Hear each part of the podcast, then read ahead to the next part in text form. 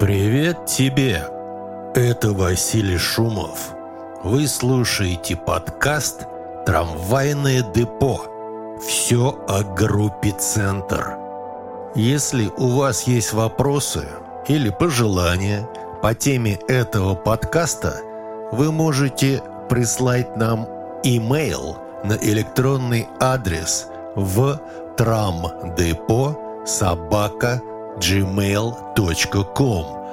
Повторяю наш адрес в трамдепо собака gmail.com. Вы также можете связаться с нами через социальные сети группы «Центр». Тема этого выпуска подкаста – сольный альбом Василия Шумова «Тектоника», который вышел в 1992 году. Рассказ об альбоме «Тектоника» будет базироваться на вопросах, которые прислали Денис, поклонник группы «Центр», и Роджер Джонсон из Одессы. Альбом «Тектоника» был моим вторым сольным альбомом, который я записал в Лос-Анджелесе в начале 90-х годов. Первым альбомом, который я записал в Лос-Анджелесе, был сборник песен группа подпольного советского рока, и который вышел под названием «Песни живых и мертвых». Может быть, в будущих выпусках подкаста я расскажу об этом альбоме также. Для начала краткая географическая историческая справка, связанная с записью альбома «Тектоника».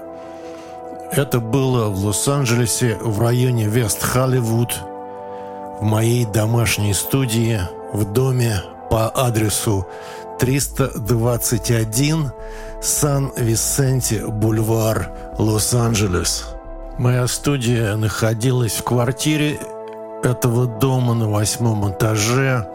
Э, окна и балкон э, выходили на южную сторону, и под моим балконом находилась Ливанская церковь. Эта церковь мне запомнилась тем, что там время от времени отмечались свадьбы.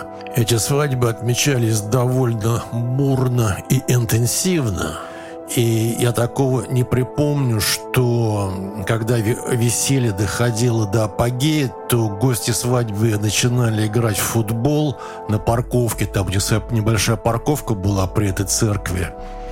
И вместо футбольного мяча использовался просто обычный стул. Я для интереса посмотрел на Google картах Street View вокруг этого дома – и интересно, что прошло уже сколько лет, а там практически ничего не изменилось. Дом совершенно так же точно выглядит. Этот же подъезд, вывеска Вестбьюри Террас на нем.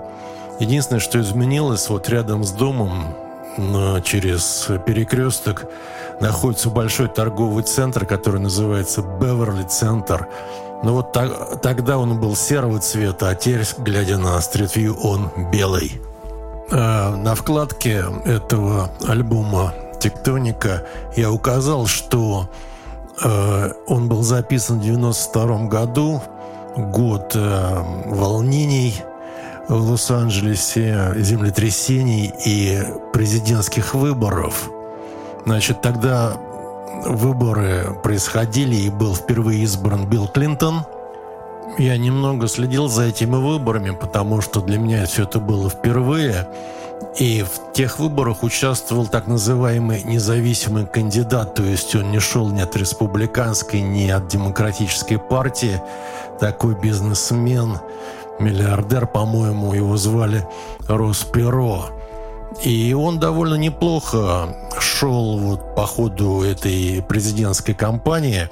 Но в конце концов, естественно, не получил никаких шансов избраться президентом, что тогда для меня как бы было иллюстрацией того, что в Америке существует четко сформированная двухпартийная система «выбирай или республиканца, или демократа» а все остальные, любые независимые кандидаты, а также кандидаты от всяких зеленых партий, от либертарианцев – и еще какие-то малоизвестные э, политические организации не имеют шансов.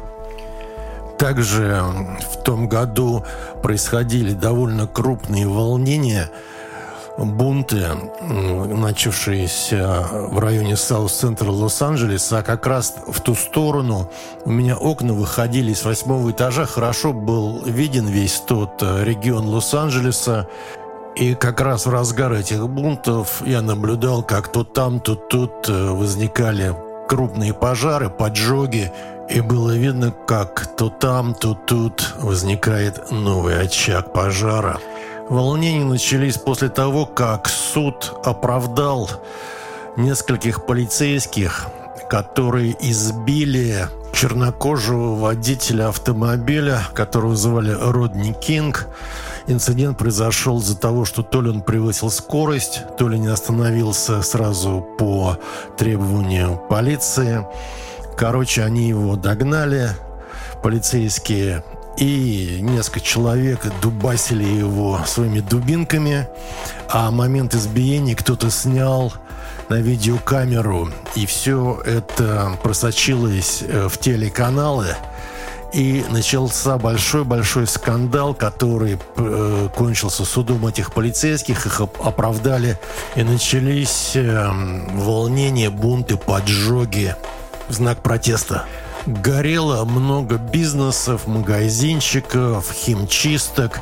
И в Лос-Анджелесе ходили разговоры, что все эти пожары, поджоги не только вызваны вот этими бунтами, а также некоторые владельцы бизнесов сами что-то поджигали с мошенническими целями, чтобы получить страховку или избавиться от долгов – в общем, тоже были какие-то вот для меня первые ознакомления с американским мелким бизнесом.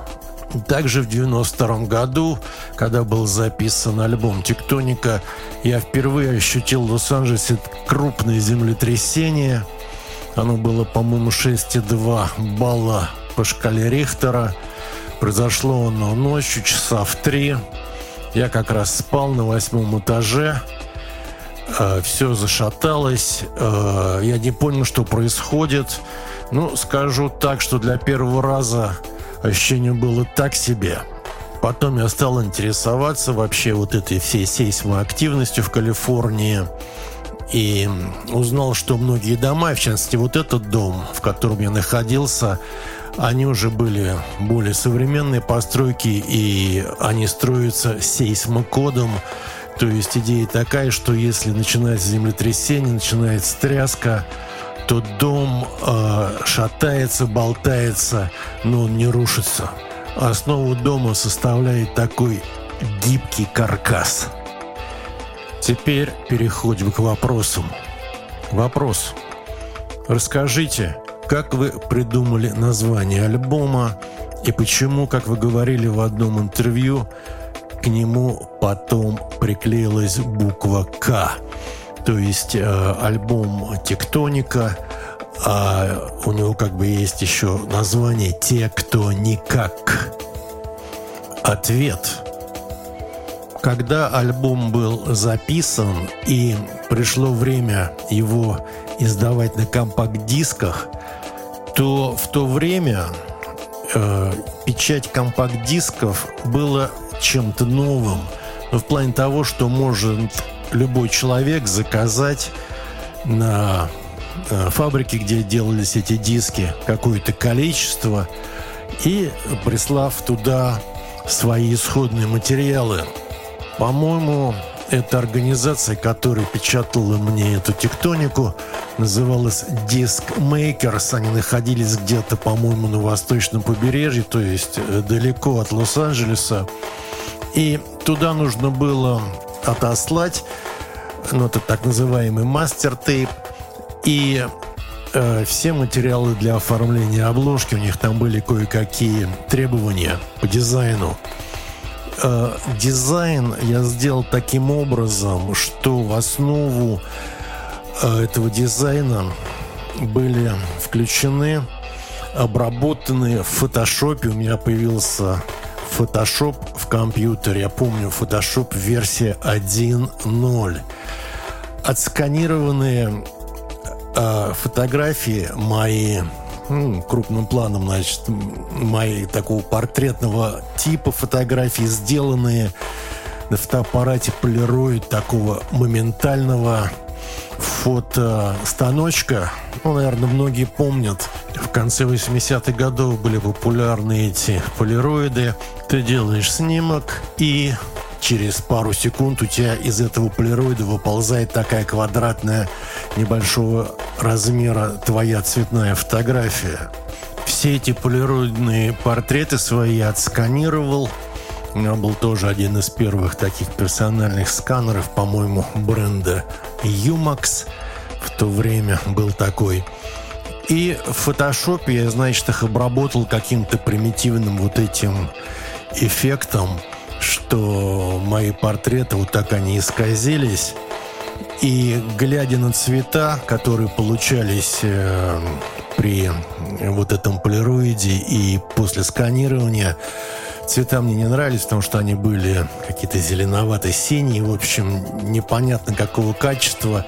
И чтобы все привести к общему знаменателю, я все сделал черно-белым. И вот эта обложка, одна вот из этих отфотошопенных фотографий, сделана на полироиде, э, стала лицевой стороной компакт-диска. А название «Те, кто никак», которое я решил дать этому альбому, у меня появилось после одной беседы с моим приятелем из Москвы, с которым я время от времени созванивался по домашнему телефону. Тогда не было ни мобильников, ни, естественно, никакого интернета. И каждый раз, когда я его спрашивал, ну ты как? А он мне отвечал, никак. Ты как? Никак. И вот у меня появилась мысль, что можно альбом назвать «Те, кто никак». Также это название как бы получалось, имело еще одно измерение, потому что я уже упомянул, вот я стал интересоваться землетрясениями в Калифорнии и всякими тектоническими сдвигами, тектоническими плитами. А также у меня в компьютере был шрифт, которым я время от времени пользовался. Шрифт назывался «Тектон».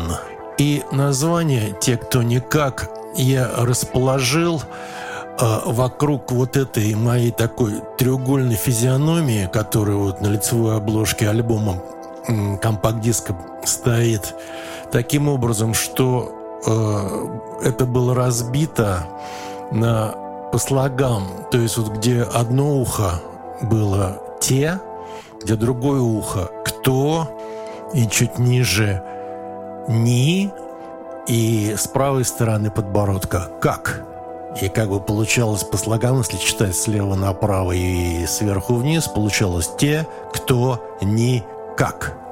И в таком виде я отослал, по-моему, то они требовали файл в фотошопе по слоям и отослал, значит, на эту фирму, которая печатала компакт-диски и обложку, весь этот дизайн лицевой стороны. Через несколько недель, когда ко мне пришли коробки, по-моему, я заказал тогда 200 штук компакт-дисков.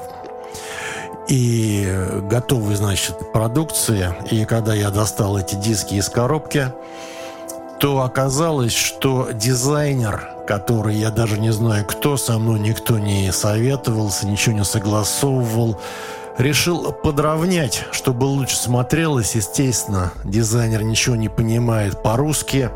Он не знает, что это как бы отдельная фраза. Те, кто никак.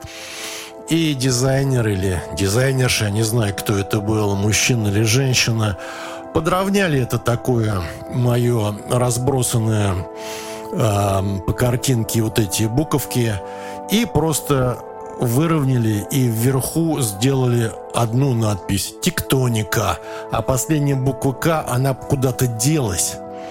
Вот. И таким образом мой план альбома, который должен был называться «Те, кто никак», превратился в «Те, кто ника». Вопрос. Альбом «Тектоника» до сих пор представляет для меня исключительный образец качественного и изобретательного студийного звука. Расскажите, пожалуйста, что представляла собой ваша студия, где она располагалась и каким оборудованием, инструментами была оснащена, какие аналоговые и цифровые источники звука использовались, как осуществлялось сведение. Ответ. Как я уже упомянул в начале рассказа, все это было записано в моей домашней студии, в квартире, которая тогда называлась One Bedroom Apartment, то есть квартира с собой представляла две комнаты, спальня и большая комната, жилая комната, часть которой занимала кухня. И вот в углу этой комнаты я сделал свою такую домашнюю студию. А насчет э, аппаратуры и оборудования, которые я использовал, я тут набросал небольшой список, восстанавливал по памяти. И вот что тогда у меня там было. Восьмиканальный магнитофон Таскам. Это катушечный магнитофон, который писал на пленку толщиной в полдюйма. Пульт Studio Master – это аналоговый британский пульт, на котором изначально было 8 каналов, который можно было расширить до 12 каналов, что я и сделал. Пульт имел такое хорошее аналоговое звучание, но постоянно глючил. Но это как бы часть вот этого аналогового оборудования. Также у меня был синтезатор Korg M1, который я использовал как и источник звуков, а также как контроллер нескольких рековых модулей, таких как AMU Proteus. У меня был, по-моему, Kawaii Rec, Kawaii 4, по-моему, он назывался. Также у меня был рековый модуль Ensonic с различными звуками синтезаторов и так далее, разных клавиш. Также у меня был Insonic сэмплер, который использовал флоппи диски. Модель, по-моему, называлась ASR EPS-16. В плане звуковой обработки у меня был Alesis Quadroverb. Тогда был этот девайс очень популярен в разных студиях, да, даже в профессиональных студиях, не только в домашних. А, полурековый ревербератор Lexicon, какой-то LXP1, по-моему, он назывался. А, стереокомпрессор DBX, по-моему, эта модель была 166. Также компрессор Alesis, какой-то такой недорогой. Вокальный микрофон АКГ 414, ну это такой как бы классический студийный стандарт, очень хороший микрофон. Колонки я использовал тогда Таной, 6-дюймовые пассивные колонки, которые раскачивал рековый усилитель Yamaha. У меня был компьютер Apple Macintosh, по-моему, CI2 модель.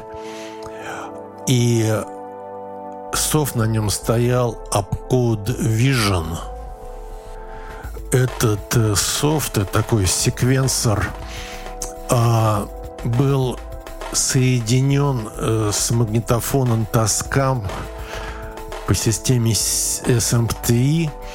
У меня был рек от этой же фирмы Upcode. Он назывался Studio 3. Это такой как бы MIDI контроллер рековый. И чтобы засинхронизировать э, катушечный таскам, нужно мне было прописать на один из каналов э, этого таскама на всю катушку, на всю продолжительность катушки этой э, SIMPTI-код, который тогда синхронизировал э, мой софт апкода на маке и этот катушечный таскам.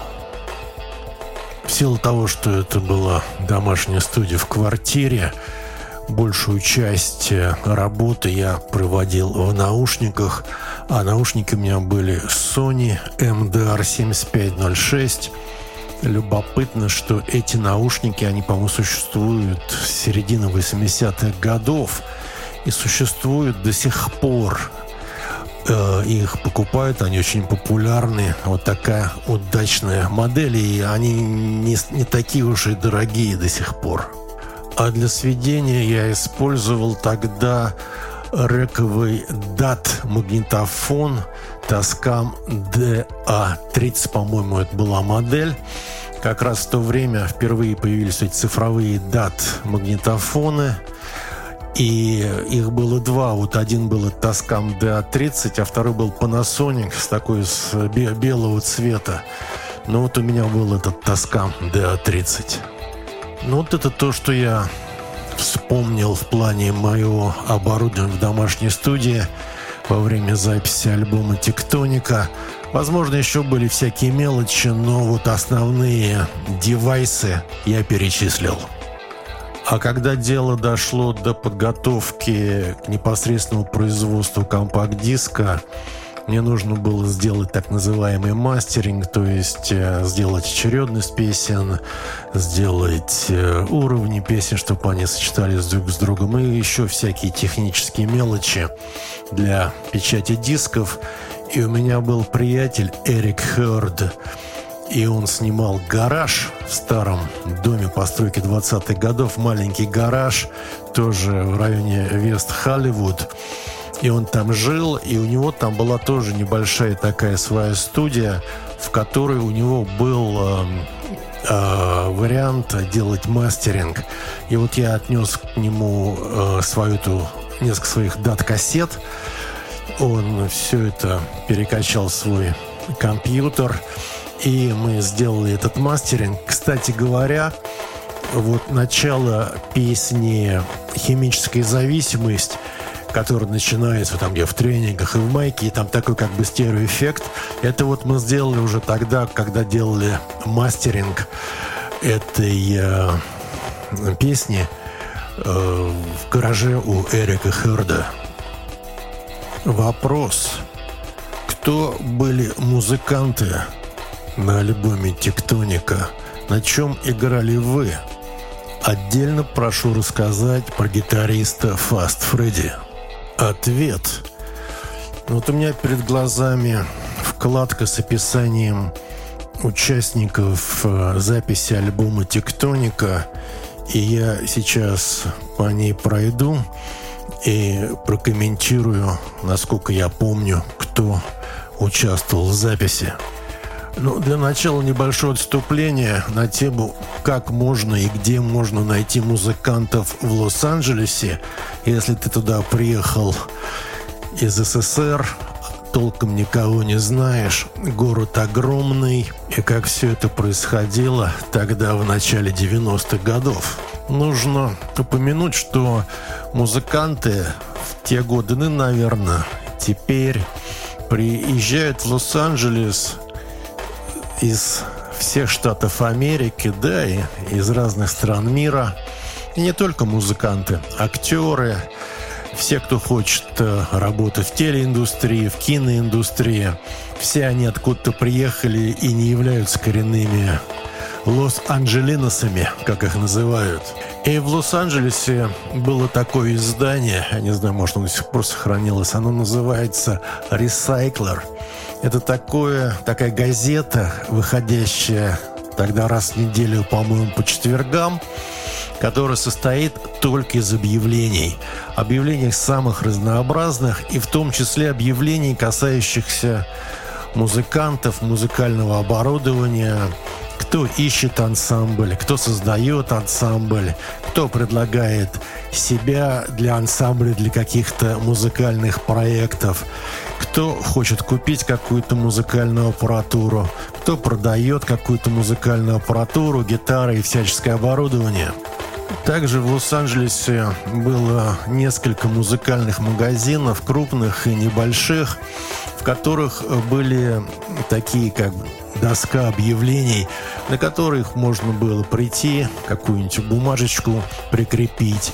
Типа я там что-то продаю, или я что-то хочу купить, или я ищу там гитариста, барабанщика для группы. Э, также в Лос-Анджелесе был, наверное, в то время самый крупный музыкальный магазин «Гитар Центр» на бульваре Сансет. И там был менеджер, которого звали Дэйв – и этот Дэйв, он э, занимался, ну, как бы сказать, связями с общественностью.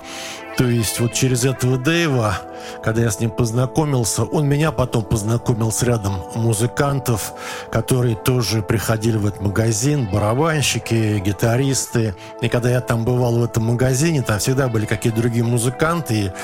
И, вот этот Дэйв э, всех старался между собой перезнакомить, потому что это, наверное, была его такая работа. Итак, идем по списку участников записи. Бэк-вокал Ким Нарцисс. Это знакомая знакомых. Дальше. Рик Ливинстон. Рик, он же гитарист. А, он из Канады, из Торонто. Это он, кстати говоря, вот э, на песне «Химическая зависимость» там есть такие запилы на гитаре. Так вот это играет Рик Левинстон. Отличнейший человек, а сам он по профессии, как называется, харопрактор и доктор общей медицины. Он одно время работал врачом в хоккейной команде, университетской хоккейной команде UCLA. Ну, Жанна Гузарова, вы знаете, кто это? Ирина Рабинович, она испела на одной песне, по-моему, на фотолаборатории. Это girlfriend э, моего знакомого Сергея, с которым я познакомился в Лос-Анджелесе. Сергей – это один из э, таких невозвращенцев еще времен 70-х э, годов СССР. По-моему, он был в делегации с какими-то комсомольскими работниками. В общем, он остался в Америке. И Ирина была его гелфрендом.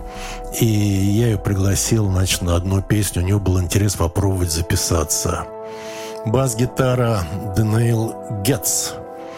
Э, это бас-гитарист, очень хороший музыкант – он болгарин, приехал в Лос-Анджелес из Болгарии со своей молодой женой. Они снимали квартиру тоже в Лос-Анджелесе. Он хотел э, заниматься музыкой для фильмов, хотел стать композитором для кино. Не знаю, что из него в конце концов, как у него это получилось но вот э, он хорошо слышен, его бас-гитара на первой песне «Круг общения», там такой идет живой бас. Это играет Дэниел Гетц. Он также участник э, был бас-гитарист э, моей первой группы «Шумов». Я, кстати говоря, с ним и познакомился, дав объявление вот в эту газету «Ресайклер». И как он мне говорил, что вот он из Болгарии, и его отец в Болгарии в то время был известным киноактером болгарским, но вот еще времен коммунистической Болгарии. Пол Лонгстафф. Это англичанин, который работал в Лос-Анджелесе, по-моему, в каком-то издании, то ли в каком-то журнале. Но у него была синтезаторная гитара, то есть вот эти ранние э, синтезаторные гитары. Он тоже одно время участвовал в группе Шумов, играл с нами в живых концертах, а также вот я его пригласил, по-моему, в одном треке участвует на альбоме «Тектоника». Итай Хабер. Это очень хороший клавишник. Он приехал в Лос-Анджелес из Израиля, и у него в Лос-Анджелесе была сестра, которая работала в киноиндустрии продюсером. И вот я помню, она э, была продюсером, была премьерой фильма, который назывался «Fire in the Sky». Кстати говоря, уникальный в своем роде э, художественный фильм, который основан на якобы реальной истории, когда в штате Аризона человека похитила НЛО «Летающая тарелка», и он пробовал и путешествовал на этом НЛО в течение пяти дней. Рекомендую этот фильм. Кстати говоря, одним из моих первых э, интересов в Лос-Анджелесе я э, посещал группу НЛО в Санта-Монике. Там раз э, или два раза в месяц были такие встречи. И вот я так познакомился с людьми, которые говорили, что они встречались э, с инопланетянами. Некоторые из них бывали на других планетах, куда их приглашали эти инопланетяне и так далее. Дэвид Хиттл. Э, Дэвид Хиттл очень талантливый программист секвенций вот в этом софте Vision, который я использовал тогда для записи своих первых альбомов. Я с ним познакомился и приглашал его э, еще на свой первый альбом, который записал в Лос-Анджелесе, э, вот этот «Шумовидение», песни живых и мертвых. И он у меня участвовал в ряде альбомов, и вплоть до альбома э, «Голливудский Василек». Эрик Хёрд. Ну, я о нем уже рассказал. Это мой приятель, который жил в гараже в Вест-Голливуде, у него была такая, как он называл, студия «И-Зон». И вот он в своем гараже делал мастеринг. Вот тогда это было как бы только первая такая, что ли, волна мастеринговых специалистов из гаражей в Лос-Анджелесе. Сам я участвовал в этой записи в качестве, ну, наверное, во всех качествах, которые только можно себе представить. Играл на гитарах, на басу, на клавишах, делал аранжировки, был продюсером, инженером и далее по списку. И в заключении гитарист Fast Freddy – о нем я расскажу поподробнее, потому что про него меня очень-очень часто спрашивали все, кто интересуется группой «Центр». Фредди приезжал со мной на гастроли в Россию пару раз. Он тут завел себе своих друзей уже во время этих гастролей. Он был великолепным человеком, наверное, самым техничным гитаристом, который участвовал в группе «Центр». И сейчас я о нем расскажу поподробнее. Альфред Сальваторе Рапилло, известный как Фаст Фредди, родился в городе Баффало, штат Нью-Йорк, в 1951 году – Родился в небогатой итальянской семье. Ну, имеется в виду итальянцы, которые потомки иммигрантов из Италии. Как я понял, корни его предков уходят э, на Сицилию.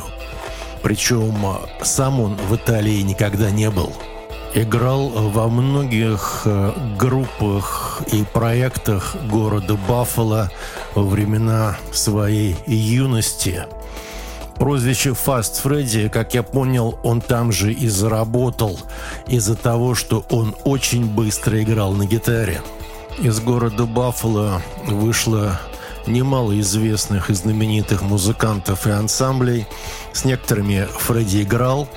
Это группа Spyro Gyra и фанковый такой человек, фрик-человек, легенда Рик Джеймс. Если посмотреть на стиль музыки группы Спайра Джайра и музыку Рик Джеймса, то это практически два противоположных фланга популярной музыки.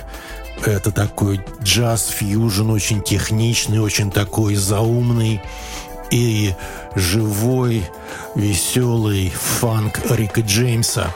Это говорит о том, что у Фредди был очень-очень широкий диапазон музыкальных стилей, в которых он ориентировался просто великолепно, и я был свидетель этому. В конце 80-х годов Фредди со своим братом Энди перебрался в Лос-Анджелес. В то время Лос-Анджелес был всемирной столицей рок и поп-музыки и центром музыкальной индустрии.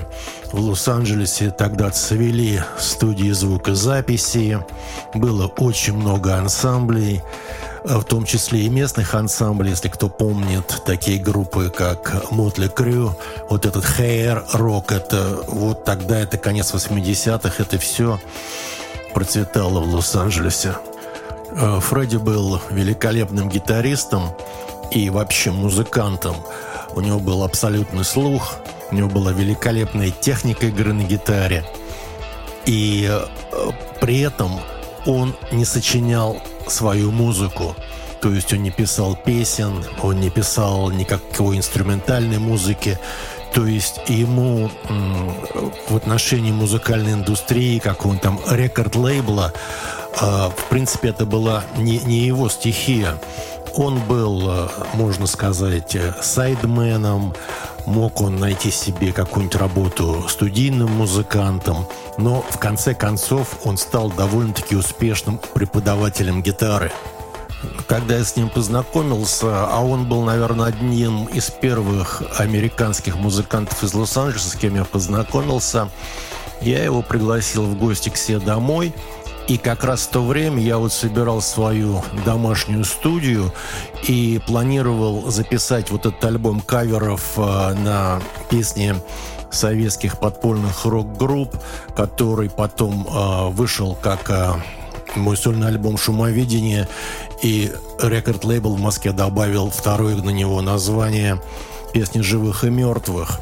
И вот он зашел ко мне домой, я ему говорю, ну смотри, вот я тут собираю студию, вот я собираюсь сделать такой проект. У меня было там масса кассет, я набрал у знакомых в Лос-Анджелесе э, с песнями Башлачева, вот этих питерских групп, которые потом вошли в этот альбом «Шумоведение». И я говорю, что вот я сейчас э, снимаю какие-то аккорды, думаю, какие аранжировки сделать на эти треки. И как раз э, у меня в магнитофоне, в кассетнике стояла кассета с Башлачевым. Я думал, какую песню Башлачева мне выбрать. А качество было не очень хорошее. Там какой-то квартирник был, где Башлачев хрипел. Там слышны были голоса присутствующих на этом квартирнике. Ну, очень низкого качества запись. А Фредди э, взял у меня, стоял, значит, на поставке акустическая гитара и стал как бы подыгрывать Башлачеву. И я понимаю, что он играет просто в ноль. Вот все, что играет Башлачев, он просто за ним повторяет просто в ноль. Слышу это первый раз.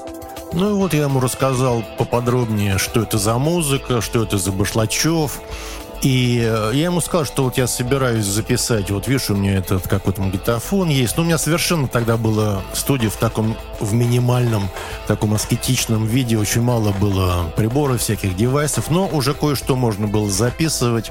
Он сказал, ты знаешь, а мне интересно, вот ты меня пригласи, когда ты будешь записываться. Э, я хочу поучаствовать.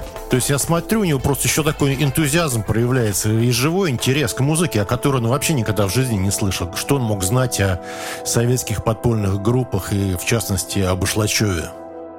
Мы договорились, что когда вот я соберусь э, что-то записывать, я ему заранее скажу. Только одна такая была ситуация, что он мог приехать только поздно-поздно вечером, где часов э, после 10-11 вечера, потому что до этого у него вот эти были его ученики, он учил у себя в доме, он снимал дом, он все время жил в долине Сан-Фернандо, там он перемещался из района там Шерман-Нокс, Венайс, Студио Сити, а я тогда жил вот где Беверли-центр.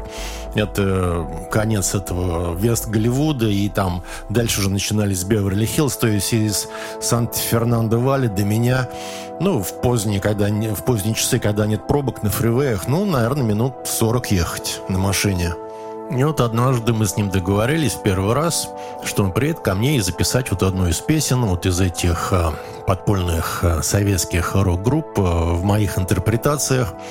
И приехал он ко мне где-то часам к 12 ночи. Я открою, значит, дверь своей квартиры. Он стоит у него Значит, на плече висит несколько гитар в таких мягких кофрах. И в руке у него большой комбик Fender. Такой, с которым он в клубах выступал. Ну, пока мы его гитару распаковывали, пока я там налаживал пульт, магнитофон. Он говорит, ну, давай я сейчас вот гитару в этот усилок комбик Fender подключу, а ты, значит, микрофоном на его подзвучишь. У тебя как раз тут несколько микрофонов у меня было. И э, сейчас запишем. Я ему говорю, слушай, сейчас уже около часа ночи, это жилой дом, э, слышимость очень хорошая, соседние квартиры. И говорю, что если вот сейчас твой, твой 100-ваттный этот усилитель Fender мы сейчас э, подключим к гитаре для записи, то это весь дом встанет на уши. Я говорю, может быть, давай запишем, у меня какие-то гитарные примочки были, да, может, через примочки запишем в наушниках. Он говорит, нет, вот через примочки писать не будем, потому что звука хорошего не будет, не будет э, звука гитары. Вот, я, говорит, его специально привез, этот Fender усилок, который очень хорошо для студийной работы. То есть мне нужно было придумать какой-то вариант, чтобы записать его гитару через этот его усилитель в час, в два ночи и умудриться, чтобы соседи не вызвали полицию по причине того, что вот громкая гитара мешает им спать. Я чувствую, что возникает такое довольно-таки ну, затруднительное положение, что у меня совершенно не было в планах э, принимать у себя ночью полицию, которую сразу бы вызвали соседи, там это в секунду делается. Американцы звонят в полицию по любому поводу, не колеблясь. И вот что я придумал. Все подушки, которые были в квартире, включая вот эти сиденья от дивана, полотенца из ванной. Я вот всей этой такой мягкой мебелью обмотал его усилитель и туда же просунул динамический микрофон и попросил его, чтобы записывался, ну, не на очень большой громкости, все равно через эти все подушки и, диванные сиденья, все равно звук был довольно сильный. Ну, попробовали мы с ним несколько дублей. Рекомендую послушать э, композицию на этом альбоме «Шумовидение. Электрический счетчик» группы «Звуки Му». Вот там звучит эта гитара, которая была записана в 2 часа ночи через усилитель Fender, обмотанный полотенцами и обложенный подушками и всякой мягкой мебелью. По ходу этой записи Фредди меня спрашивает, «Слушай, а ты есть хочешь?» Я говорю, что? Я говорю, что-то я не понял вопроса. Ну, ты, говоришь, ты голодный? Да я говорю, да вроде не особо. Слушай, давай съездим поедим это вот у него была такая черта, он любил вот эту ночную жизнь, и из-за того, что вот его студенты, эти ученики его гитарные, где-то он с ними занимался, начиная, по-моему, там часов с 11-10 утра и до вечера, то есть он брал как можно больше учеников в день, и у него практически его жизнь проходила вот уже после 10 часов. Поздним вечером а Лос-Анджелес в то время, да, по-моему, и сейчас, он не имеет ночной жизни, как какие-нибудь вот европейские города, и тот же Нью-Йорк.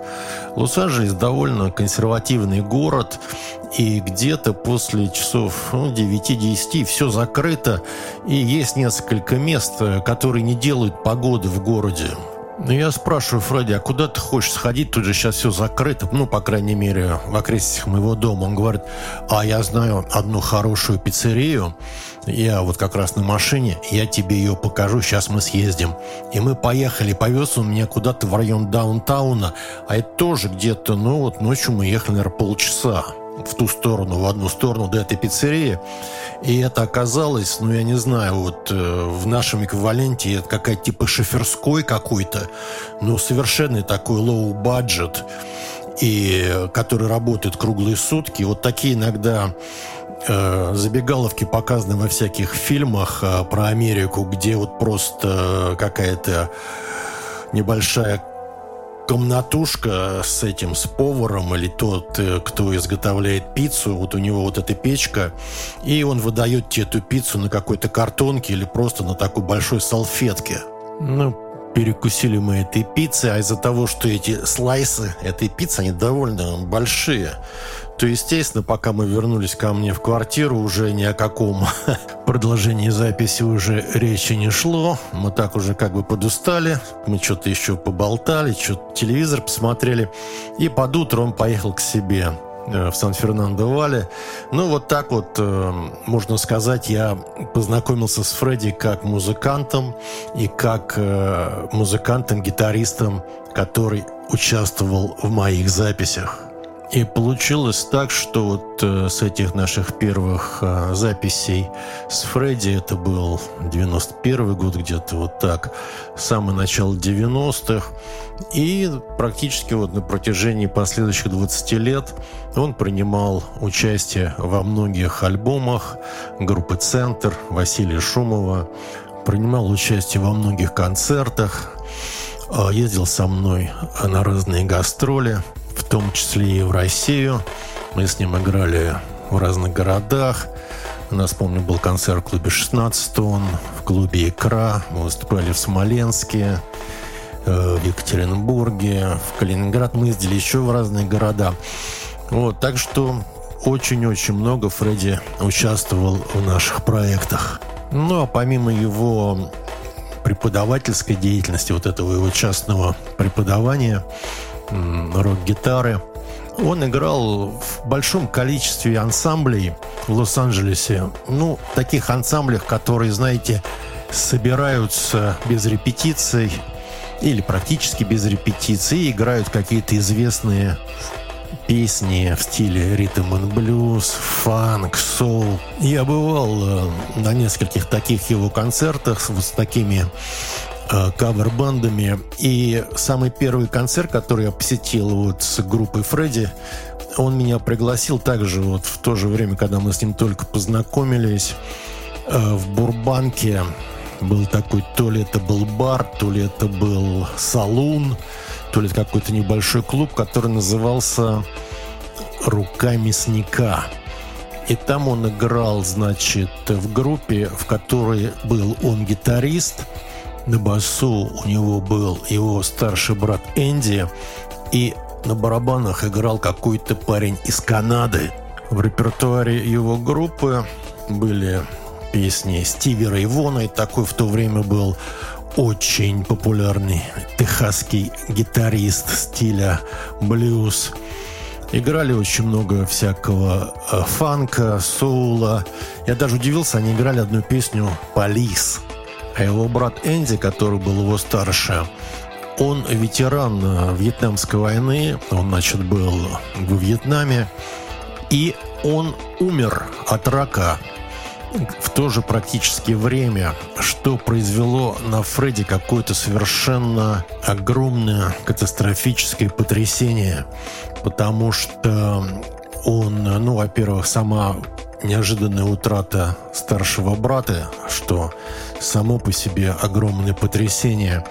Ну а также он, э, человек был очень впечатлительный, и он думал, что раз его брат умер, умер от рака, то вполне возможно и у него тоже будет рак.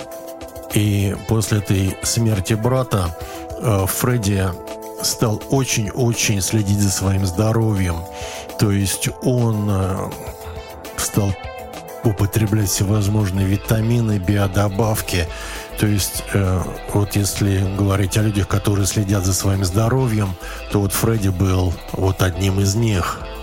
У него на кухне, на полках стояли банки с всевозможными витаминами, всякими мужскими препаратами. А в Америке это очень благодатная среда, потому что вот эта индустрия вот этого фармакологического здорового образа жизни, она постоянно тебя бомбит рекламами в телевидении, на улице, в газетах, на радио, чтобы ты постоянно покупал эти оздоровляющие, улучшающие всяческие вещества, которые просто продавались в супермаркетах, в продуктовых магазинах. Это не требовалось э, рецептов врачей чтобы быть здоровым, чтобы зубы были, чтобы давление было хорошее, чтобы сердце хорошо работало, чтобы кости хорошо работали и были крепкими, чтобы коленки не болели, чтобы артрита не было. Вот это все, все, все, все, все. Вот у Фредди это было как бы в полный рост. Также Фредди, помимо гитар, увлекался оружием. В Америке много мужчин, такие в возрасте кому за 50, накупают себе легально э, в магазинах, э, которые продают пистолеты, патроны, всевозможную военную амуницию. И у Фредди дома было немало всякого оружия. который он легально приобрел. Все эти пистолеты ГЛАК, ЗИГ. У него была масса всяких журналов про оружие, про пистолеты. Он ездил в ТИР, в Лос-Анджелесе, там несколько мест есть, куда можно ездить пострелять. Причем я узнал, что если ты едешь в ТИР, э, у тебя, значит, в машине есть оружие, то когда ты едешь в этот тир, нужно, чтобы, допустим, твой пистолет лежал в багажнике, а патроны от этого пистолета лежали в бардачке в машине, чтобы во время езды, если там будет какая-то ситуация на дорогах, что человек сорвался с катушек и сразу начал стрелять, если его кто-нибудь там подрежет на автостраде. Мне вся эта тема с пистолетами и патронами никак не близка. Единственное, что однажды я сделал, это когда был записан альбом «Центр Регион 5», и как раз мы планировали поехать на гастроли в Москву, вот с этой программой, в которой бы входили песни из этого альбома, то если помните, обложка альбома, она сделана в таком милитаристском стиле. Я, значит, э, на об обложке в военной форме, и там в разных, значит, позициях, то ли я стреляю, то ли я куда-то там целюсь. Ну, такая как бы апокалиптическая ситуация такой бесконечной войны. И э, для этого э, нужно сделать было какие-то рекламные постеры. И я привез к Фредди домой зеленый экран на подставке, ну, для фотографий купил в, там, в местном военторге какую-то американскую военную форму, ну, там, брюки и куртку, и эту кепку. И, э, значит, пригласили знакомого, чтобы он нас поснимал. И вот эти, и в руках, вот у меня, у Фредди, это вот пистолет из его коллекции. По-моему, сохранились вот эти наши рекламные картинки по поводу наших концертов э, с программы «Регион 5». И вот э, единственное, что вызвало у меня интерес, как можно использовать эту довольно большую коллекцию оружия Фредди. Э, Фредди часто упоминал о своем итальянском происхождении, рассказывал истории из жизни в Баффало. Вот там такая как бы такой комьюнити итальянское есть, откуда он произрос. Ну, например, вот э, когда шел сериал «Клан Сопрано», а в Америке этот сериал имел огромный успех. Я не могу его сравнить, как вот в СССР смотрели, когда впервые показывали «17 мгновений весны», когда все сидели у телевизора и улицы пустели. Но очень-очень много людей смотрело этот сериал, а из-за того, что действие происходит в штате Нью-Джерси, и действующие лица – это представители местной итальянской мафии – а Фредди родом из города Баффало, из э, итальянской диаспоры, так можно сказать. И он прекрасно знал все нюансы стиля жизни, обычаи, повадки, понятия вот этих э, героев клана Сопрано. Почему люди ведут себя так, а, почему людей за что-то там наказывают, что они сделали не так по понятиям итальянцев, почему там в некоторых сценах а, мягкая мебель в квартирах стоит в прозрачных таких целлофановых чехлах, что происходит, когда вот приходят э, на поминки, если там, ну, частая сцена в «Сопрано», поминки в ресторане, из-за того, что убили какого-то члена этой мафии, что вот приносят э, конверты с деньгами вдове. Я даже запомнил этот термин, есть такой у них, что вот когда приносят э, вдове вот этот конверт с деньгами такие кладут куда-то там в сумочку, то вот этот конверт с деньгами называется лабуста. У Фредди был довольно сложный характер. Иногда ему могла попасть, как у нас говорят, вожжа под хвост. И он обижался. Он, кстати говоря, в каких-то общественных местах, если ему что не понравится, мог драку устроить. Но он был человеком отходчивым, не злопамятным. И приведу один пример вот э, такого непростого его характера.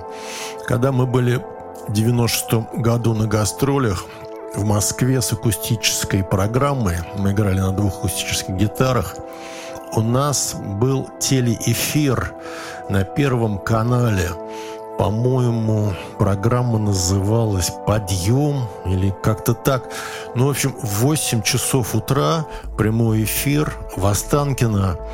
И, значит, меня туда пригласили играть вживую, и, значит, в студию звонили телезрители. Запись этого эфира есть в Ютьюбе, так что кому интересно, может посмотреть. И вот из-за того, что в 8 утра начинался этот прямой эфир, нам нужно было поехать в Останкино намного раньше, то есть мы туда приехали, что-то в 7 или в пол седьмого нужно было настроиться, там, хоть у нас две акустические гитары, но все равно был какой-то э, период настройки аппаратуры, там свет надо было устанавливать, телекамеры. А из-за того, что это был э, рано утром, и, по-моему, это был чуть ли не воскресный день или суббота, э, сам телецентр Останкино был пуст – нам выделили комнату, ну, где мы сложили, там еще это дело было ранней весной, по-моему, еще холодно было. Ну, наши куртки мы там положили, гитарные кофры, там сумки. Вот, и после этого саундчека мы пошли по пустому коридору этого телецентра, в эту комнату, заходим в комнату, ну, где-то до эфира остается, ну, не знаю, минут 20. И Фрей сидит и мне говорит, слушай, я хочу поехать домой, срочно отвези меня в аэропорт, я хочу ехать назад в Лос-Анджелес. А до эфира остается, ну, не знаю, вот я говорю, минут 20, наверное. И он говорит это с таким, как бы, ну, с такой эмоцией, что вот сейчас, в данную секунду, надо срочно брать такси, то, естественно, он не будет участвовать ни в каком телеэфире, что нужно его вести в Шереметьево, и там он оттуда, значит, первым рейсом полетит назад в Америку. Я не понимаю, что с ним происходит, что у него поехала крыша, не знаю, или от этого огромного телецентра, от этой всей телеаппаратуры, или ему что-то не понравилось, или ему что-то тот из администраторов что-то сказал. В общем, он требует, чтобы все, он возвращается прямо из этого телецентра в Лос-Анджелес. Я с ним разговариваю, пытаюсь понять, что произошло и в чем причина вдруг такого резкого изменения как бы поведения и вообще планов. Э, и сам для себя так где-то уже подсознательно понимаю, что мне сейчас придется выходить играть одному в этом эфире. И кое-как я его уговорил выйти сыграть вот этот сет в прямом эфире. Э, и он сыграл и как бы я ему напомнил, что э, после этого э, теле, телеэфира нас пригласили в Лужники на хоккей. Э, он увлекался хоккеем так же, как и я. И он хотел посетить этот дворец спорта в Лужниках. Он тогда еще работал, где происходила легендарная серия 1972 года СССР Канады, которую он смотрел по телевизору. И там был дневной матч, по-моему, играла московская «Динамо» и «Акбарс Казань». И мы вот прямо после этого телецентра, после этой программы, которую, ну, мы сыграли удачно, у нас хорошо все было отрепетировано, и мы поехали в Лужники. И там немножко погуляли и пошли на этот хоккейный матч. И тут Фредди полностью изменился, то есть он э, как бы, знаете, говорят, он в лице переменился. А вот что произошло на этом хоккее. Там, значит, э, в перерывах э, можно было походить э, по фойе, ну, там мороженое продавали, там еще что-то. И там какие-то родители были с детьми, потому что дневной хоккейный матч, значит, туда родители пришли с детьми. И какие-то дети, ну, дети, не знаю, там 10-12 лет мальчики, они Фредди узнали, потому что они его только что видели дома по телевизору.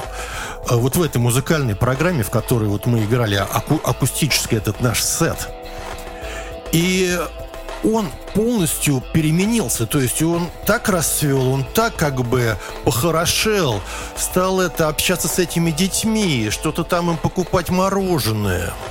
И все, ему уже не надо ехать ни в аэропорт, не надо возвращаться в Америку. Вот такая как бы черта характера у него была.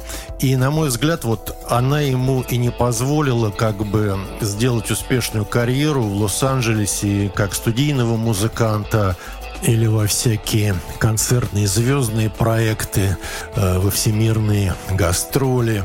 Хотя у него были все данные супер-гитариста топового уровня. У Фредди не было жен, у Фредди не было детей. И, по-моему, даже женат никогда не был. Он жил всегда один. При этом не пропускал ни одну девушку без своего внимания. А в последние годы он завел себе котов. Причем котов, которых он подбирал на улицу. У него, по-моему, было три кота. И он их называл какими-то, значит, итальянскими именами. Лучиано, Витто и так далее. Однажды он себе купил новенький красный Ford Mustang. Как раз тогда вот вышла какая-то очередная новая модель этой машины. И, как я понял, он мечтал об этой машине с детства, а из-за того, что он неплохо зарабатывал своими частными гитарными уроками, он мог себе позволить, значит, купить эту... Ну, она относительно недорогая, это Ford Mustang, но он купил самый-самый мощный, какой-то там V8. И случай был, что когда он его купил, значит, он пригласил меня его посмотреть, а я помогал ему в дилере. У дилера Форда, э, там же недалеко, где он жил, в Сан-Фернандо-Вале, такое, такое место Галпин Форд есть. И мы договорились, что я вечером к нему подъеду, и он после своих занятий со, с учениками своими гитарными мы поедем крузинг, он типа попробует этот новый V8 Ford Mustang там по Сан-Фернандо- Valley. А я как раз в то время делал э, первую серию вот этого своего проекта в стиле фильм-нуар «Темный угол Келтона». И я взял с собой видеокамеру и попросил его, когда он будет ездить, я буду сидеть на заднем сиденье этого новенького Форда Мустанга и просто поснимаю пейзажи долины Сан-Фернандо, вот этот Van Nuys, Sherman Oaks, Панорама Сити. И я потом включил вот эту съемку заднего сиденья его нового Форда Мустанга – Э, в этот фильм, э, именно в, тот, э, в, в ту часть фильма, которая называется Dark Corner Cruising, темный угол Келтона, он тоже есть в Ютьюбе, вот, где звучит эта моя песня «Темный угол». И там как бы вот снятая из автомобиля э, окрестности вот этой долины Сан-Фернандо. Это вот как раз было в день обкатки, ну не знаю как назвать, первого выезда ночного на новеньком Мустанге Фредди. А чуть позже он еще купил себе мотоцикл Харли Дэвидсон со всеми этими причандалами, эти все кожаные штаны, сапоги куртки, шлемы, перчатки вот эти мотоциклетные. Я тоже далековат от этой стилистики и культуры вот этих э, байкеров на Харли Дэвидсонах. Но также когда вот он уже увлекся этим Харли Дэвидсон и увлекся этим по уши, я его пригласил сняться в одной из серий «Темного угла Келтона», и он там появился в моем фильме именно вот так, как он есть. То есть, как говорят, ready-made с его Харли Дэвидсоном в полном этом байкеровском обмундировании. Когда в конце нулевых годов я вернулся на постоянное жительство из Лос-Анджелеса в Москву, у меня как-то естественным путем как-то прекратились с ним отношения, потому что мы больше музыку вместе не записывали, концерты у нас э, совместные не происходили, а все наши отношения, они на этом и базировались. То есть мы дружили, но основа наших э, дружеских отношений была вот эта музыка. И наши с, Фредди отношения как-то подувяли, что ли, и время от времени были какие-то чисто такие дежурные имейлы, типа «поздравить с Новым годом» или еще что-то. И я совершенно случайно узнал, э, что в 21 году Фредди умер. От чего он умер, я точно не знаю, но что у него вдруг начались какие-то проблемы со здоровьем, что там с головным мозгом, какие-то у него были операции с головным мозгом. Точно не могу рассказать, потому что не имею достоверной информации, что с ним произошло. Но на этом я буду заканчивать э, рассказ о своем друге. Мы еще с ним шутили, что э, по стажу Он второй после меня по годам, проведенным в группе «Центр». Конечно, я могу еще много рассказывать интересного о наших проектах с Фредди, о нашей дружбе, о разных курьезных случаях. Но из-за того, что время подкаста ограничено, а с Фредди я дружил и музыкально сотрудничал практически 20 лет, всех моих лет, которые я прожил в Лос-Анджелесе, и я надеюсь, что этот мой довольно такой подробный рассказ о Фредди как о музыканте и как о человеке, как о друге, э, удовлетворит всех тех э, любителей группы «Центр», которые меня неоднократно спрашивали рассказать о «Фаст Фредди». Опять же, приглашаю всех, кому интересна история гитариста «Фаст Фредди», переслушать альбомы группы «Центр» Василия Шумова периода моей жизни в Лос-Анджелесе, в Калифорнии, и начиная от э, шумовидения и все 90-е годы, нулевые годы. Фредди участвовал на многих альбомах в большей или меньшей степени. Больше он участвовал в альбомах, которые имеют более такое роковое звучание, такие как «Брюлик», «Смутное пятно неизвестно чего», «Голливудский Василек», но также он участвовал в электронных альбомах. Так что я очень рекомендую вам освежить гитарные партии «Fast Freddy». Возвращаюсь к ответам на вопросы об альбоме «Тектоника». Вопрос. Расскажите, пожалуйста, о написании и записи персональных фаворитов с альбома, композициях «Дохлые кости», «Химическая зависимость», «Разговор с комнатой». Ответ. Что касается написания этих песен, то у меня практически не меняется подход, когда я что-то сочиняю в плане музыки и песен. То есть вначале появляется какая-то идея. Идея может быть музыкальная, какая-то музыкальная фраза, какой-то риф, какой-то синтезаторный эффект. Или же какая-то текстовая фраза или какая-то тема или какое-то предложение, которое у меня возникло в сознании, и я понимаю, что вот из этих слов я могу сделать песню. О участниках записи альбома «Тектоника» я рассказывал э, в первой части этого подкаста. То есть не было никаких репетиций этих песен.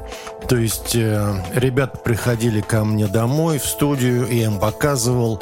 Или я уже что-то сам набрасывал в плане какой-то партии и говорил, что попробуй вот на этой основе как-то ее развить. Ну, допустим, вот клавишник Китай приходил, э, и вот в песне, где довольно такое звучит... Э, фортепиано или какие-то такие вот э, клавишные партии, такие довольно мощные, там есть несколько, несколько клавишных партий, то изначально у меня была уже какая-то тема типа какой-то простой партии, на которой просто музыкант уже развил сам э, со своим ощущением, со своим чувством вот эту какую-то идею, которую я, я ему предложил.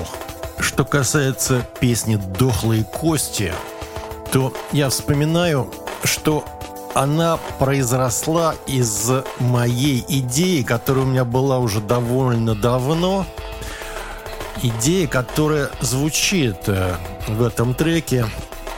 И вот эти слова «рабочий день похерен», «мы едем к бабам в гости». Я думаю, многие могут соотнестись вот с этой ситуацией, горе оно все синим пламенем, не важно, что там работа, учеба, а пойдем мы лучше к бабам. Что касается песни «Химическая зависимость», по этой песне я получал и получаю разные вопросы с просьбой объяснить что-то. И в этой песне я сейчас вот отвечу на вопрос, а, который неоднократно я получал, что значит «грызла». А, там строчка есть, ну и что с того, что я грызла, налупился. В начале 80-х годов в группе «Центр» был клавишник Алексей Локтев, с которым мы еще играли до «Центра» в группе «Три семерки». И вот на моих глазах проходило его скатывание в наркоманию. То есть начинал с каких-то косячков, каких-то таблеточек и закончил полным сформировавшимся наркоманом со всеми вытекающими последствиями.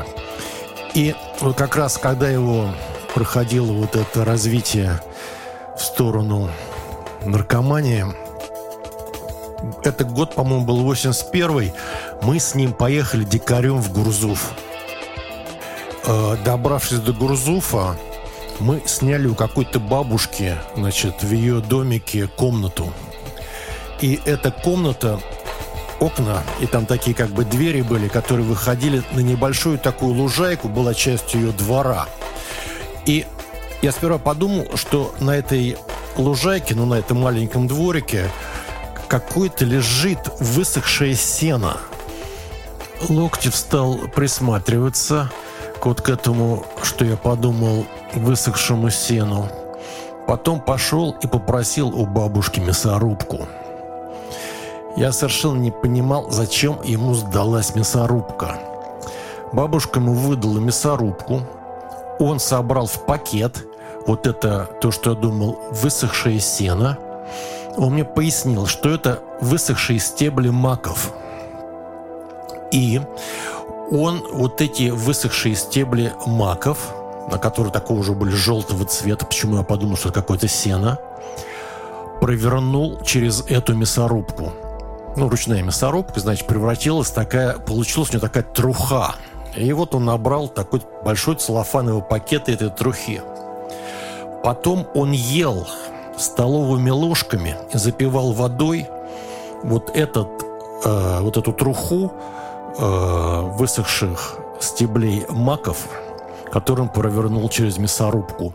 И вот это называлось грызло такое ноу-хау по изготовлению наркотического средства вот из этих сухих стеблей маков. Ну а песня «Разговор с комнатой» она такая как бы созерцательного, что ли, содержания, ну, с моей точки зрения. И там тоже есть несколько строк, которые как бы приглашение для размышления. Например, Комната, в которой сплю, я тебя не пропью.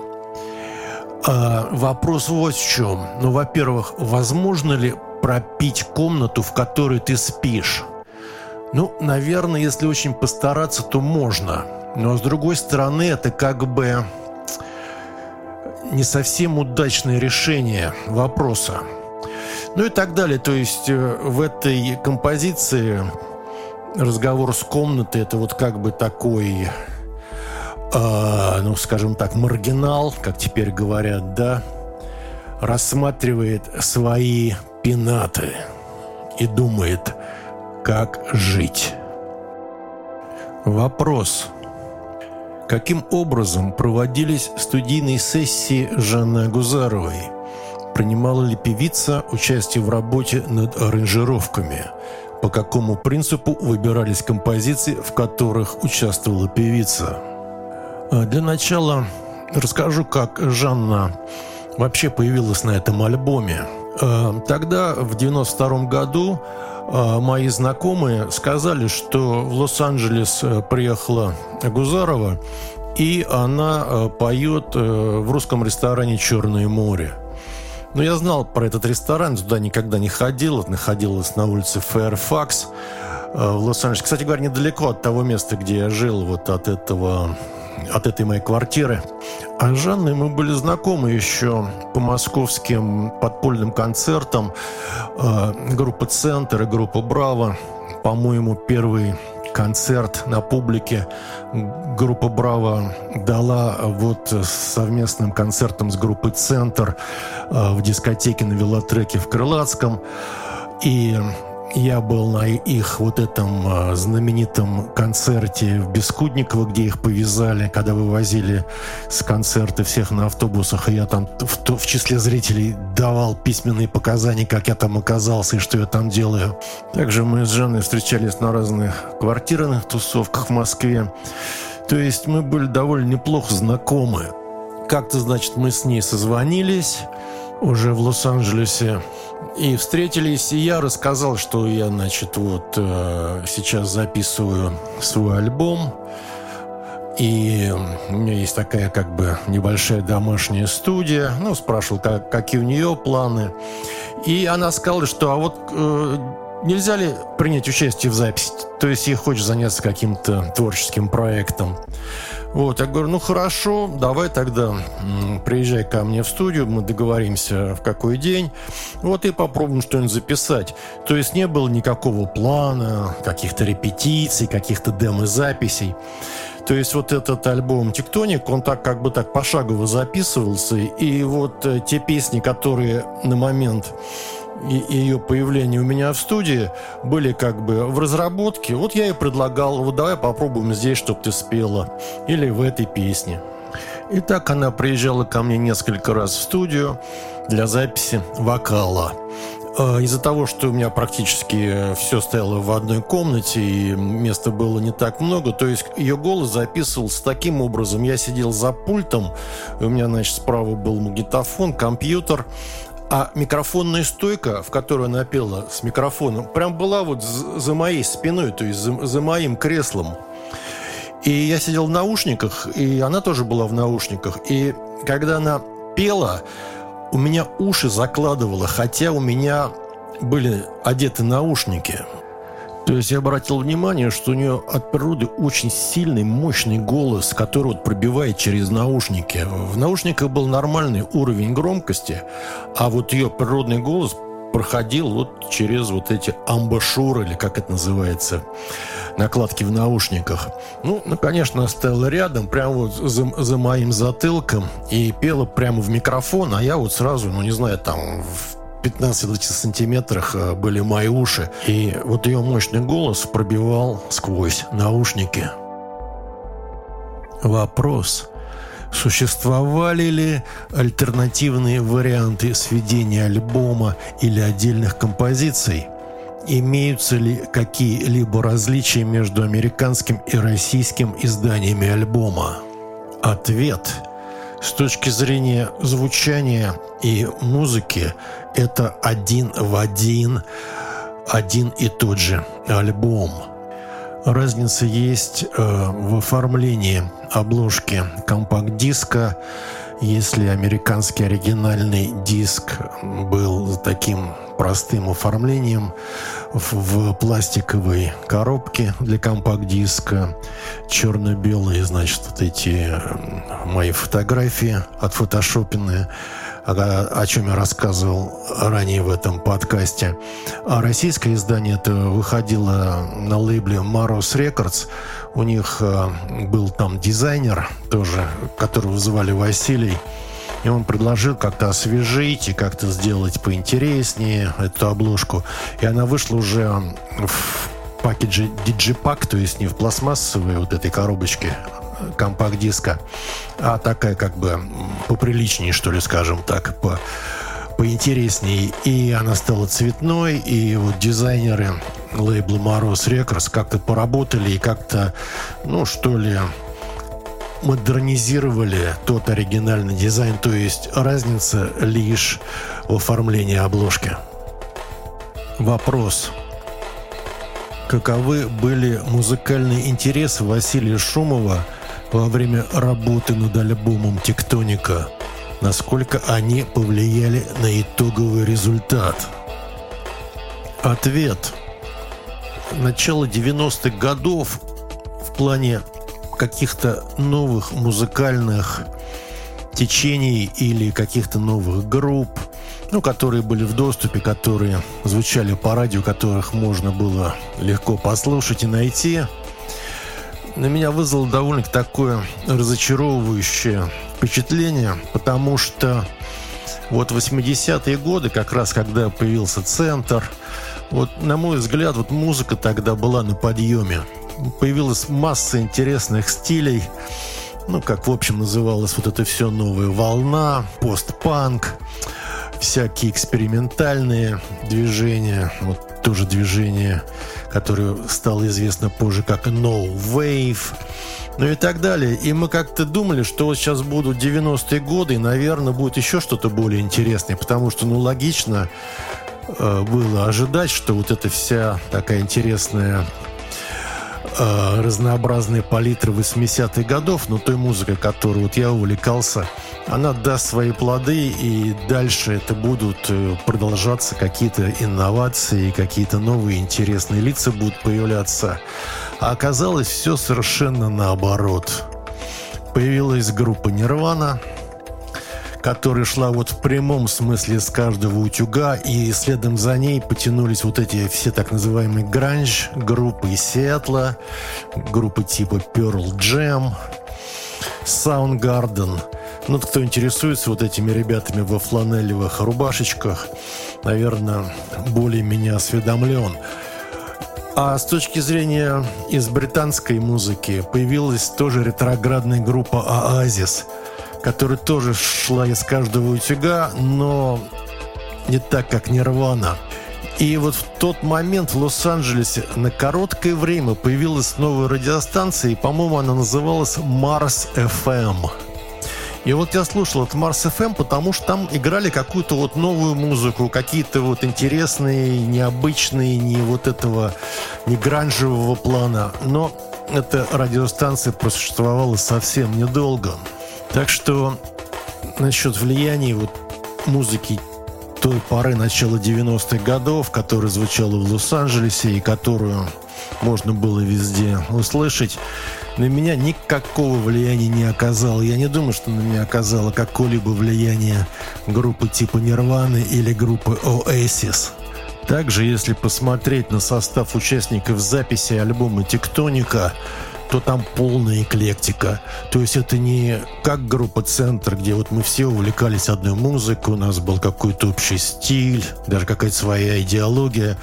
Здесь у нас был и болгарин, и, значит, Жанна Агузарова, и, и я, значит, москвич, и британец, и канадец, и, значит, местные, местные музыканты.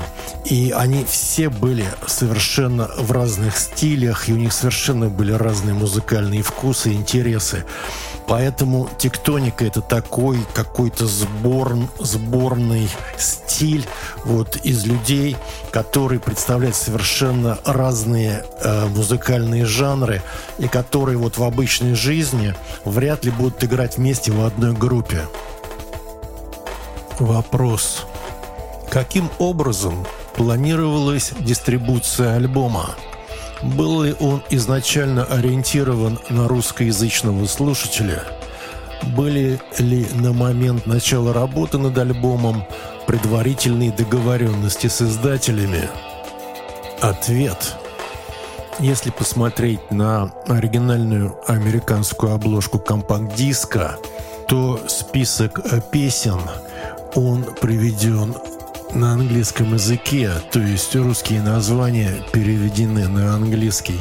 А под э, списком 15 песен, названия которых э, напечатано на английском языке, такое предупреждение, ворнинга. Этот альбом поется по-русски. То есть этот альбом, который выпущен в Лос-Анджелесе в Соединенных Штатах Америки, он был, э, ну, если говорить, на кого-то рассчитан, то на людей, которые интересуются советской, ну, и русской, советской тогда музыкой, современным советским роком или вообще э, советской культурой, или уже там она стала российской культурой. А где такая целевая аудитория находится в Америке? Ну, в первую очередь, это всевозможные учебные заведения, университеты, всякие организации, которые изучают русский язык, Э, ну, тогда, опять же, это все было, называлось советская культура, советская подпольная музыка, советская неофициальная культура, это называлось советский нонконформизм и так далее. А из-за того, что этих учебных заведений, которых были, в которых были кафедры изучения советской культуры или вообще славянских языков, в том числе и русского. В Америке в то время было довольно много. Ну, страна огромная, и, соответственно, очень много университетов. И я раздобыл такой справочник, каталог, в котором были указаны американские университеты и прочие учебные заведения, которые как раз специализировались на изучении советской культуры, советского искусства, ну, соответственно, российского после распада СССР. А как раз это был 92-93 год, это вот как раз все события с распадом СССР происходили именно в то время. Также в то время в Америке было немалое количество э, радиостанций, которые, в общем, называются колледж радио. То есть э, при университетах э, и колледжах есть своя не очень мощная радиостанция FM, которая вещает на вот регион, в котором находится то или иное учебное заведение, а ведущими программ являются сами студенты.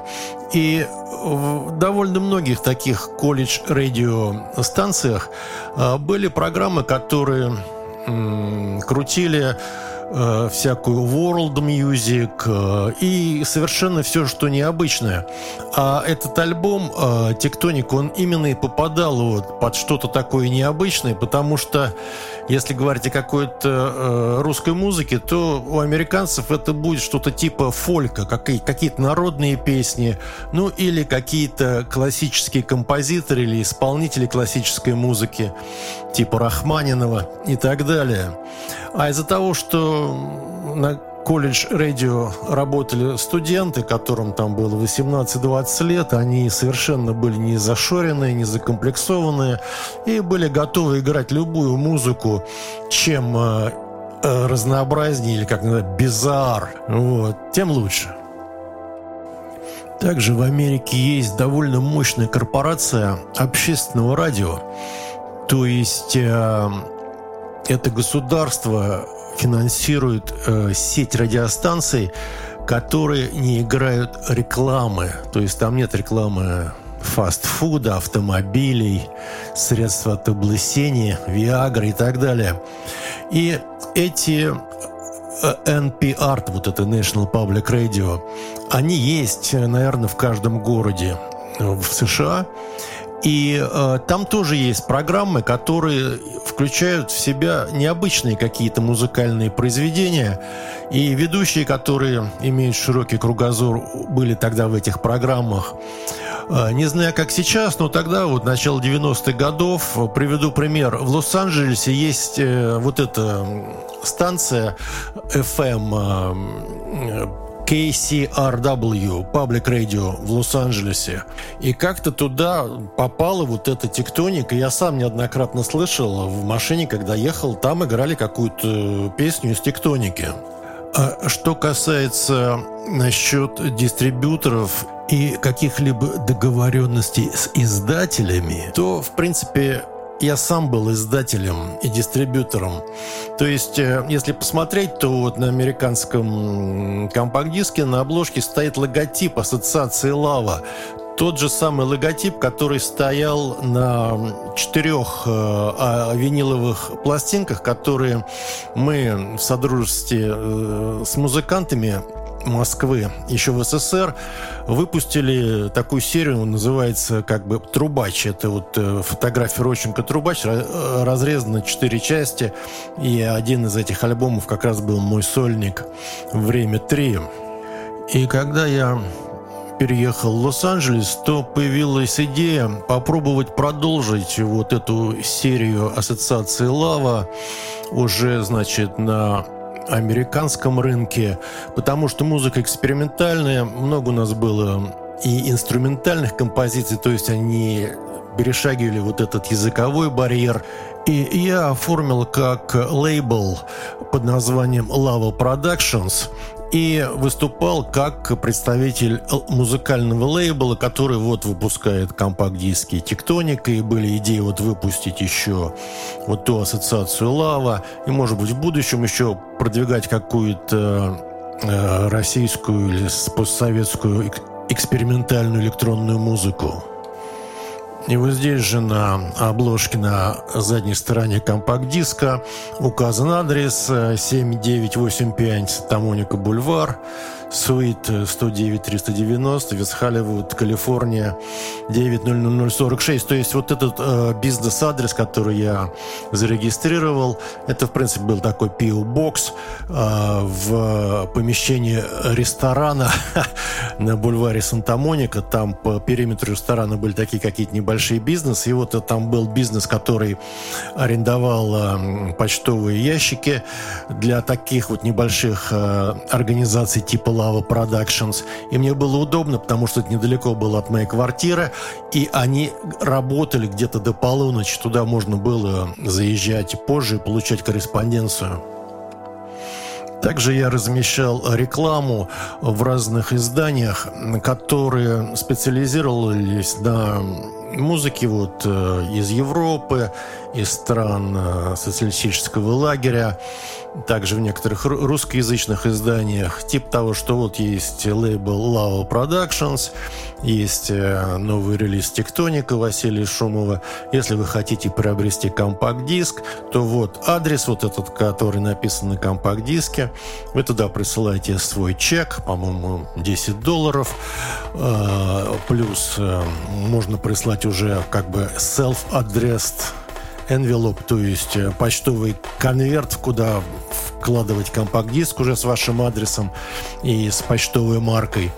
И также вот э, да, довольно много приходило таких заявок вот с этими чеками. И я рассылал вот уже индивидуальным э, лицам, которые интересовались э, вот этим альбомом «Тектоника» в плане пиар-компании я рассылал в самые необычные места эту тектонику. То есть я функционировал как такой э, представитель рекорд-лейбла.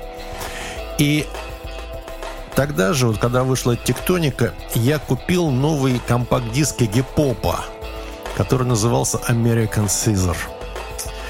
И я смотрел, значит, слушал этот компакт-диск, и в руках крутил буклет, вкладку в компакт-диск. Там, значит, были, по-моему, тексты песен, еще какая-то информация. И где-то там в конце вот этого буклета на компакт-диске Игги Попа была как бы лично от него строчка обращения, наверное, к музыкантам, если кто будет слушать этот его компакт-диск и вот будет ознакомливаться с этим буклетом, то если у вас есть какие-нибудь релизы, какая-нибудь музыка, которую вы хотите, чтобы я послушал, вы мне можете ее присылать, и я отвечу. А из-за того, что в то же самое время у меня была так налажена рассылка этой тектоники, у меня уже были заготовлены вот эти конверты с пупыркой внутри э, для рассылки компакт-диска. И у меня были вот эти мои лавовские конверты с, э, уже с адресом э, лавы.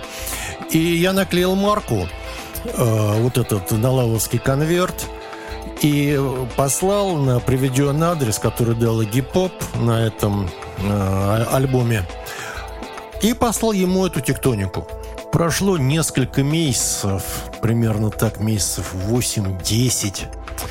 И ко мне вот на этот почтовый адрес среди прочих корреспонденций приходит какой-то этот мылавовский конверт.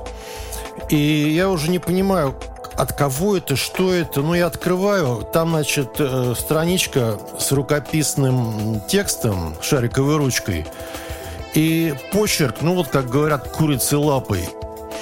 Э, разобрать не могу. И внизу подпись «Джеймс». И стал вчитываться, ну, насколько можно разобрать этот почерк. И смотрю, что там женский голос звучит секси там еще что-то. И я вспоминаю, что это же мне ответил Игги Поп, которому я послал тектонику. И довольно-таки такой хороший отзыв. Вот я запомнил, что женский голос звучит секси. И это опять как же вот замкнулся круг с этой песней «Сексуальные фантазии» на тектонике, которую я сделал как бы под впечатлением вот от этой сексуальной озабоченности американского общества в то время. Все должно быть секси, все должны быть секси, все должны беспрерывно заниматься сексом, и для этого нужно делать пластические операции и так далее. Поглощать эти всякие таблетки для эрекции и все такое прочее. Так что сплошная сексуальная фантазия. Это был выпуск подкаста «Трамвайное депо». Все о группе «Центр». Выпуск, посвященный альбому Василия Шумова «Тектоника». Большое спасибо Денису, поклоннику группы «Центр» и Роджеру Джонсону из Одессы за присланные вопросы, на основе которых был записан выпуск этого подкаста. Если у вас есть вопросы по теме подкаста «Трамвайное депо» о творчестве группы «Центр», вы можете их присылать на почтовый адрес в трамдепо собака gmail.com. С вами был Василий Шумов, подкаст «Трамвайное депо». Спасибо за внимание, всего наилучшего и до новых встреч в трамвайном депо.